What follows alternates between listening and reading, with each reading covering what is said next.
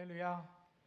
예, 복된 주님의 날이고요. 오늘은 새해 첫 주일이기도 하지만 저희 찬양교회 35주년 창립 기념 주일이기도 합니다. 이 복된 날 하나님께서 주시는 말씀 같이 보시겠습니다. 디모데 후서 2장 20절에서 26절입니다. 우리 한 절씩 교독식으로 읽고 26절은 다 함께 읽겠습니다. 큰 집에는 금그릇과 은그릇뿐 아니라 나무그릇과 질그릇도 있어 귀하게 쓰는 것도 있고 천하게 쓰는 것도 있나니 그러므로 누구든지 이런 것에서 자기를 깨끗하게 하면 귀히 쓰는 그릇이 되어 거룩하고 주인의 쓰심에 합당하며 모든 선한 일에 준비함이 되리라. 또한 너는 청년의 정욕을 피하고 주를 깨끗한 마음으로 부르는 자들과 함께 의와 믿음과 사랑과 화평을 따르라. 어리석고 무식한 변론을 벌이라 이에서 다툼이 나눈 줄 알미라 주의 종은 마땅히 다투지 아니하고 모든 사람에 대하여 온유하며 가르치기를 잘하며 참으며 거역하는 자를 온유함으로 훈계할지니 혹 하나님이 그들에게 회개함을 주사 진리를 알게 하실까 하며 같이 있습니다. 그들로 깨어 마귀의 올무에서 벗어나 하나님께 사로잡힌 바 되어 그 뜻을 따르게 하실까 함이라. 아멘. 2024년 첫 주일입니다. 하나님께서 보라 내가 새 일을 행하리라 말씀하십니다. 올 한해도 우리 삶 가운데 새롭고도 선한 일을 이루실 하나님을 기대하시고 주님과 동행하심으로 약속하신 모든 은혜와 복을 받아 누리고 또 이웃과 나누시는 저와 찬양교 성도님들이 다 되시기를 간절히 빕니다. 새해를 맞아 우리 성도님들은 어떤 새해 결심을 하셨는지 궁금합니다. 소비자 통계 분석 기관인 Statista Consumer Insights가 미국 사람들을 대상으로 실시한 설문에 의하면 1위는 돈 절약하고 저축하기입니다. 2위는 운동 더 많이 하기, 3위는 건강하게 먹기, 4위는 가족 및 친구와 더 많은 시간 보내기, 5위가 체중 감량이었습니다. 한국 사람들 새해 결심은 좀 다를까 해서 찾아보았습니다. 그렇지 않았습니다. 운동하기, 다이어트하기, 건강 관리하기 이게 1위였고요. 재테크하기, 저축하기가 2위였습니다. 이거 뭐 매년 너무 식상할 정도로 뻔하지 않습니까? 회사에서 돈 주고 설문조사에서 얻은 결과라고 하는데 매년 참 쓸데없이 돈 낭비하는 것 같아요. 그 돈 저한테 줘도 제가 비슷한 결과 알려줄 수 있습니다. 이렇게 건강과 관련한 운동, 식생활, 다이어트 그리고 재정과 관련한 결심이 매해 새해 결심 늘 1등, 2등을 다투고 있습니다. 그만큼 건강과 재정이 우리 삶에 있어서 중요하게 그럴 터인데 중요합니다. 그걸 부인할 수는 없습니다. 그러나 예수 믿고 신앙생활하는 우리에게 있어서 사실 그보다 더 중요한 것이 있죠. 우리 성도들의 새해 결심 순위는 말씀드린 설문조사 순위와는 약간 달라야 할 것입니다. 새해 결심 목록을 보면 내가 가장 중요시하는 것이 무엇인지 적나라하게 드러나지 않겠습니까? 교회도 새해를 맞으면 표어를 정하고 목회 방향을 설정합니다. 작년 교회 표어는 걸어가도 피곤하지 아니하며였습니다. 우리 성도들이 힘든 이면의 여정을 걸어가도 피곤하지 않기를 기대하며 또 그러기 위해서는 주님과 동행함이 필수이기에 교, 회 여러 목양과 양육 과정을 본격적으로 재정비하고 새로 시작하고 어, 했습니다. 올해는 모든 선한 일에 준비함이 되리라는 표어를 정했는데 오늘 우리가 읽은 디모데후서 2장 본문에 나오는 말씀입니다. 이 말씀의 의미를 오늘 함께 살펴보고 이 표어를 중심으로 성도님들과 또 우리 교회가 새해를 맞아서 새롭게 신앙의 결단을 하고 사역의 방향을 정하기를 소원합니다. 어떤 분들은 디모데 전서 후서를 디모데가 쓴 편지로 알고 계시던데 그건 아니고요. 바울 사도가 디모데에게 쓴 편지입니다. 디모데는 젊은 목회자였는데 목회 초년생인 그에게 바울이 말하자면 편지로 일종의 목회 멘토링을 해줬던 겁니다. 오늘 우리가 봉독한 본문이 속해 있는 디모데후서 2장 후반부의 핵심 내용은 바울이 그런 디모데에게 하나님께서 귀하게 쓰는 부끄러울 곳이 없는 인정받는 일꾼이 되어라. 다른 표현으로는 하나님께서 요긴하게 쓰시는 그릇이 되라고 권면하는 내용입니다. 우리가 20절에서 26절을 함께 읽었지만 사실은 디모데후서 2장 후반부 더 넓혀서 14절서부터 보는 것이 전체 문맥 흐름을 이해하는 데 좋습니다. 14절에서 19절이 일꾼, 20절에서 26절이 그릇의 비유를 말씀하시는데 이 두 가지 일꾼과 그릇이라는 개념들을 바울이 사용하면서 하나님 앞에 젊은 주의 종 사역자가 어떻게 준비되어야 하는가를 예, 말씀해 주고 있습니다. 먼저 14절에서 19절을 요약을 하자면 부끄러울 것이 없는 하나님의 일꾼으로 인정받기 위해 갖추어야 할 자격이 하나 있다. 그러시는데 그건 바로 이 말, 말씀과 관련된 것입니다. 그래서 14절 보면 말다툼을 하지 말라고 하시고요. 15절에 너는 진리의 말씀을 옳게 분별하라고 합니다. 그리고 16절에는 망령되고 헛된 말을 버리라고 하죠. 분명 인정받는 주의 종, 일꾼이 되는 것과 이 말, 말씀과는 깊은 연관이 있습니다. 근데 바울이 이 구절들에서 언급하는 말은 그냥 아무 말은 아니에요. 16절 망령되고 헛된 말 같은 경우도요. 그 의미하는 것이 뭐 날씨 이야기, 드라마 본 이야기, 뭐 혹은 남 험담하는 그런 영양가 없는 말하는 정도가 아니고요. 물론 만나서 유익하지도 않고 얻을 것도 없는 쓸데없는 그런 말도 삼가해야 되겠지만 본문에서 바울이 말과 관련해 주는 교훈은요. 이 진리의 말씀, 하나님의 말씀과 그렇지 못한 이단적 가르침 이 둘의 구분이거든요. 17절 보세요. 후메네오와 빌레도라는 사람의 이름이 나와요.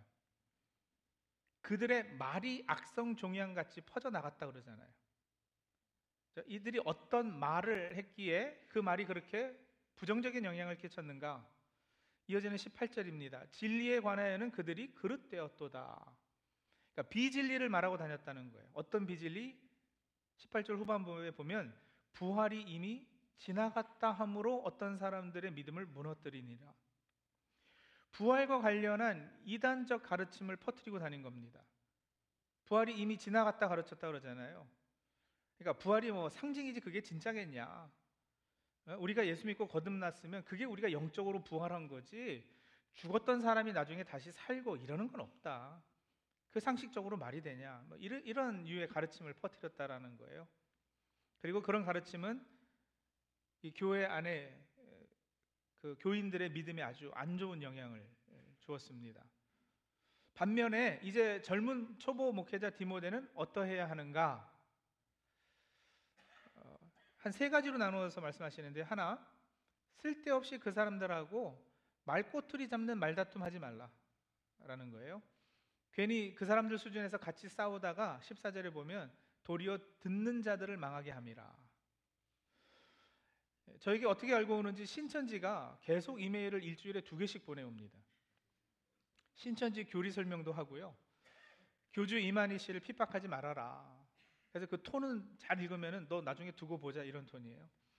기존 교회가 얼마나 타락하고 잘못되었는지 아느냐 뭐 이런 내용의 이메일들이 오는데 대응할 가치가 없죠.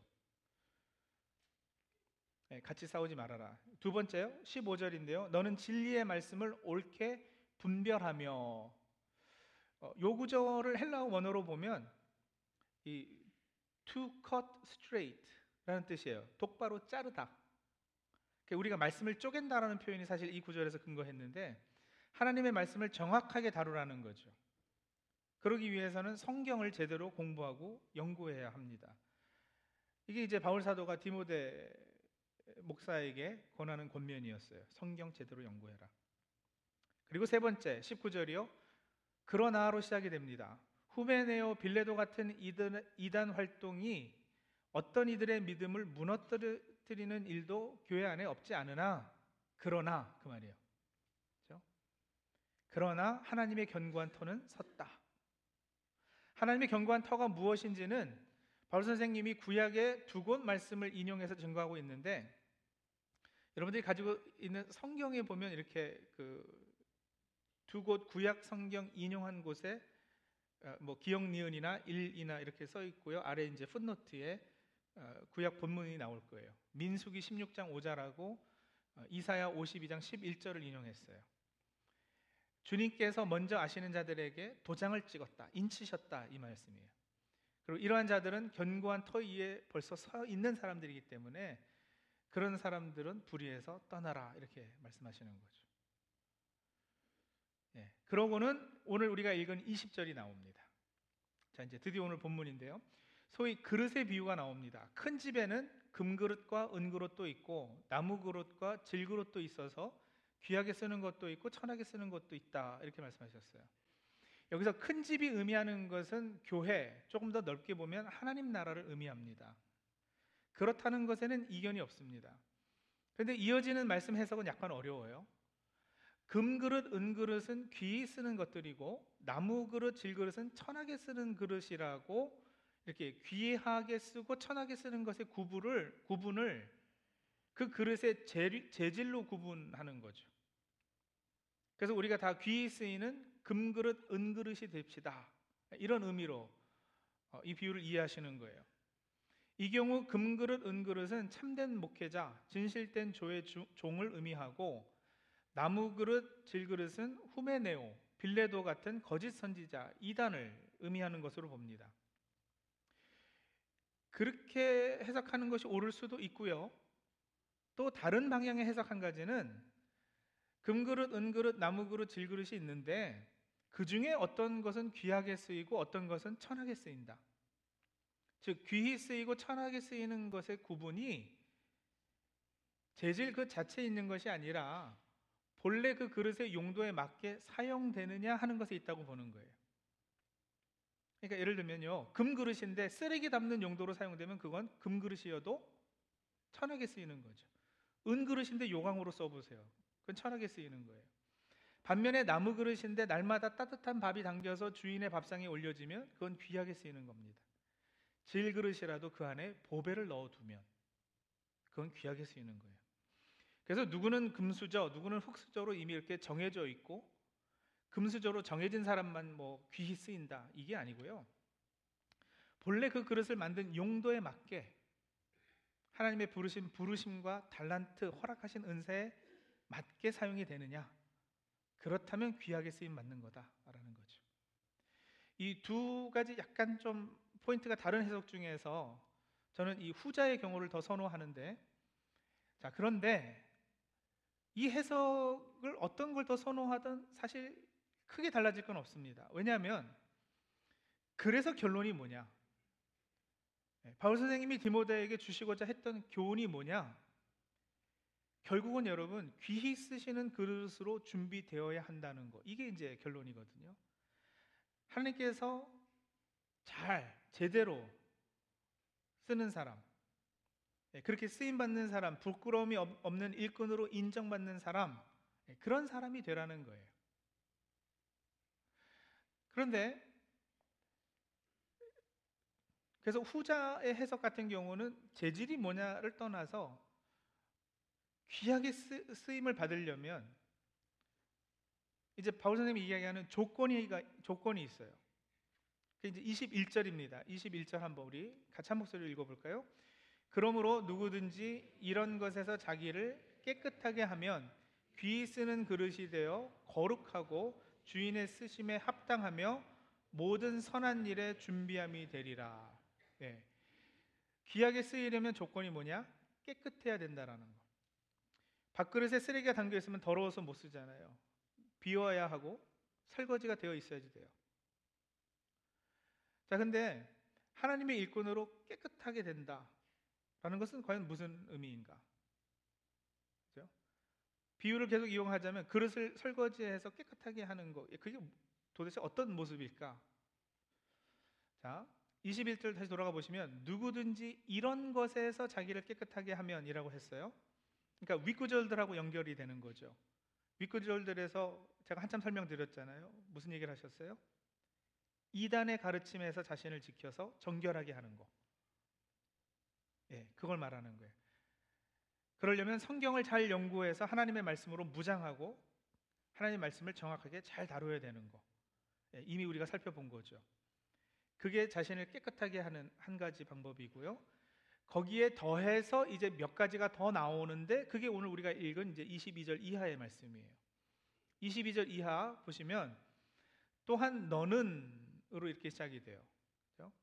여기서 너는 디모데고 조금 넓혀서 보면 우리 모두인데 예, 너는 피할 것이 있고 지켜야 될 것이 있다 이렇게 나누어서 말씀해 주십니다. 피할 것은 뭐냐면 청년의 정욕이라 그랬어요. 여기서 청년의 종력은 단순히 어, 많은 분들이 그냥 이렇게 짐작해서 이해하듯이 성적인 의미를 이야기하는 것이 아니고요.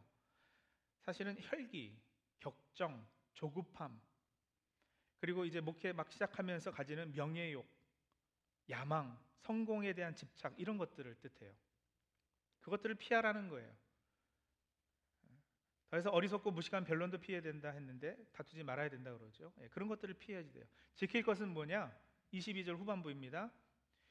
주를 깨끗한 마음으로 부르는 자들과 함께. 그러니까 하나님께서 우리 공동체 허락하신 형제 자매들과 함께죠.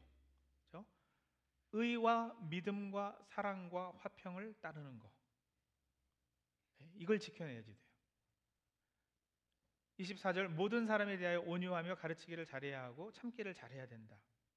자, 이렇게 하면 주인의 쓰심에 합당하며 모든 선한 일에 준비함이 될 것입니다. 근데 한 가지 더 풀어야 되는 게 있어요. 그럼 또 선한 일은 뭘 의미하는 거냐? 그죠? 바울의 서신서들에서 선한 일이라는 표현은 아주 여러 번 등장합니다. 뭐 로마서부터 시작해서 에베소서, 골로새서, 데살로니가 후서, 디모데 전후서, 디도서, 빌레몬서 이 표현이 등장하지 않는 바울 서신서가 없을 정도로 바울 선생님이 자주 사용하는 표현인데 뭘 말씀하시는 거냐? 뭐가 선한 일이냐? 예, 구약의 이 말씀과 맞닿아 있습니다. 미가서 1장 8절이요. 사람아 주께서 선한 것이 무엇임을 내게 보이셨나니 여호와께서 내게 구하시는 것은 오직 정의를 행하며 인자를 사랑하며 겸손하게 내 하나님과 함께 행하는 것이 아니냐. 공의를 사람을 사랑하고 겸손히 하나님과 동행하는 것. 이게 선한 일입니다. 하나님과 이웃을 사랑하고 이 땅의 공의, 즉 하나님 나라의 가치와 기준을 세워가는 복음으로요. 그 선한 일을 위해 준비되는 것. 성도님들 이것이 2024년 새해 저와 우리 사랑하는 찬양교회 성도님들의 제일 우선되는 새해 결심이기를 간절히 바랍니다. 교회 차원에서는 올해 표호 선한 일의 준비함이 되리라의 적용 실천을 위해서 방점을 사실은 준비함에 두려고 해요. 찬양교회의 미래를 내다보며 여러 가지 변화와 사역을 위해 준비하는 해로 말하자면 여러분 우리 옛날에 뭐 달리기 시합 같은 거 할 때 그 출발선에 이렇게 서가지고 준비하잖아요. 저희 어렸을 때는 요이 땅 해서 시작했는데 그 일본 말이라고 요즘은 사용하지 말라 그러더라고요. 근데 그 출발선에서 땅 하는 그 소리 총소리 기다리며 웅크리고 있는 그, 그 준비하는 그 자세 이게 올해 찬양교회가 하려는 거예요. 준비가 다 되면 본격적으로 이런 저런 사역들을 펼쳐 나갈 건데 그 전에 먼저 하나님 앞에 바로 서기를 준비하고 그렇죠? 말씀으로 청년의 정욕을 피하고 성도들과 더불어서 의와 화평과 사랑과 화목을 지켜나가고 예, 그렇게 해서 펼쳐나갈 사역의 방향과 내용을 정리하고 준비하는 기간으로 삼으려 합니다. 구체적으로는요, 어, 계속해서 성도들을 말씀으로 양육하고 일꾼으로 세우고요, 교회 조직을 어, 조금 더 디테일하게 만들고 건물과 공간 활용을 정비하고 지역의 타민족을 향한 성교 사역의 방향을 새롭게 정하고 우리 2세 영어권 사역과 관련해서 새로운 시도를 하기 위해 준비하는 것에 목회 중점을 두려고 하는데 양육하우스 이미 제가 다 설명드렸죠. 우리 현관반이 있고 거실반이 있어요. 거실반 지금같이 계속해서 아, 올해에도 한 3기 정도, 3번 정도 운영하려고 합니다. 못하신 분들은 우리 교인 필수 과정이에요. 꼭 거실반 하셔야 되고요. 하반기에는 이제 부엌 내반을 개설해서 시작할 겁니다. 그래서 그동안 거실반을 수료하신 분들은 이제 부엌 내반 하실 수 있도록 이렇게 하고요. 부엌 외반인 카이로스 콜스도 올해 두 기수 두 번 운영이 될 예정입니다. 어, 카이로스 콜스는 혹 거실반을 안 하셨어도 먼저 하시면 너무 좋고 안 하셨어도 어, 하실 수 있는 콜스인데 선교 훈련 과정으로 역시 전 교인의 필수 과정이에요. 그리고요. 2월 14일 수요일부터는 수요 성경 강해를 시작합니다. 성경책 하나 한 권을 정해서 1장서부터 건너뛰임 없이 이렇게 마지막 장까지 쭉 실질적으로 성경 공부하는 설교 방식으로 진행될 거예요. 그래서 어, 그동안 성경을 더 깊이 어, 아주 디테일하게 잘 알기를 원하셨던 성도님들은 수요 성경 강의에 꼭 나오셔서 어, 주일 설교는 본문이 한 번은 구약에도 구약에서도 나왔다가 또 한 번은 신약에서도 나왔다가 또 한 번은 로마서에서 나왔다가 한 번은 에베소서에서 나오고 이렇게 막 건너뛰잖아요. 근데 성경 강해는 한 책을 향해서 이렇게 쭉 가기 때문에 성경의 그 흐름도 어, 더잘 이해하게 되고 그리고 한 권만 제대로 배워도 성경은 다 짝이 있어서 이게 연결이 되거든요. 예. 이제 그런 식으로 우리가 공부해 나갈 거기 때문에 성도님들이 진리의 말씀을 옳게 분별해서 부끄러울 곳이 없는 일꾼으로 설 수 있도록 예, 이런 과정들을 마련할 것입니다. 교회 건물과 공간 활용을 위해서는 관리위원회에서 이제 수고해 주셔서 우리 자녀들 교육부, 교육 공간 그리고 사랑방 소그룹 모임을 더 쾌적하고 원활하게 할 수 있도록 아이디어를 내고 변화를 만들어 갈 것이고요. 해외 선교와 관련해서는 기존에 우리 진행되던 선교 사역들이 있어요. 어, 우리 계속 그렇게 그 선교지 그 단기 선교 가고 비전 출입 가고 해서 사역할 것입니다만은 그것과 더불어서 그 중에 한 곳을 집중해서 우리 교회와 롱텀으로 관계 맺으면서 선교할 수 있도록 집중 선교지를 정할 예정입니다.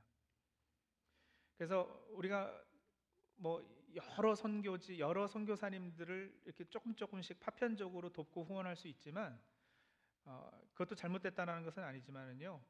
우리 한 교회가 가지는 그, 그 어떤 재정과 인원과 이런 역량들을 한 곳에 조금 이렇게 집중해서 그것과 뭐 몇 년이 아니라 10년, 20년 계속해서 이렇게 롱텀으로 그리고 선교사님도 그곳에 오래 계시는 한 분과 아, 연결하면서 이렇게 할 수 있도록 예, 집중 선교지를 정할 예정이고요. 또 이미 미국에는 많은 소수 민족 그리고 그전 그 중에는 미전도 정족들이 이미 우리 곁에 와서 살고 있어요.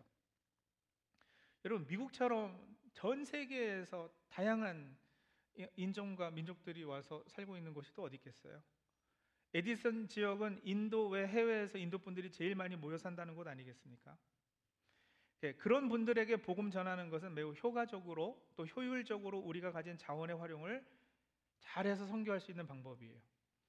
예, 오늘날 선교는 비행기 타고 멀리 가서 하는 것만이 아니라 우리 소위 백야드죠. 뒷뜰에 와 계신 분들에게 복음을 잘 전하는 것이기도 해요.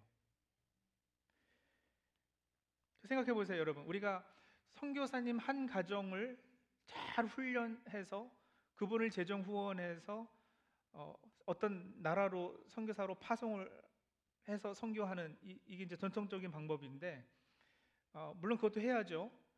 근데 그러려면은요 시간도 한 가정을 언어 훈련해야죠, 문화 훈련 하셔야죠, 그곳에 가서 정착하셔야죠, 거기서 아이들 학교 보내셔야죠.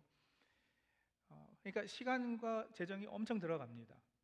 그런데 어, 이미 우리 옆집에 살고 있는 그렇죠? 또 이곳에 모여 살고 있는 어떤 민족에게 우리가 나름 어떤 체계적이고 전략적인 방법을 가지고 접근할 수 있으면 네, 그건 뭐 너무 좋은 일 아니겠어요? 그래서 어, 그것에 대한 아이디어가 있어서 지금 이제 우리 선교부하고 이야기해서 그런 방법들을 마련할 것이고요. 그리고 또 한 가지 우리 교회 영어 목회 팸이 감사하게도 지속해서 잘 성장하고 있습니다.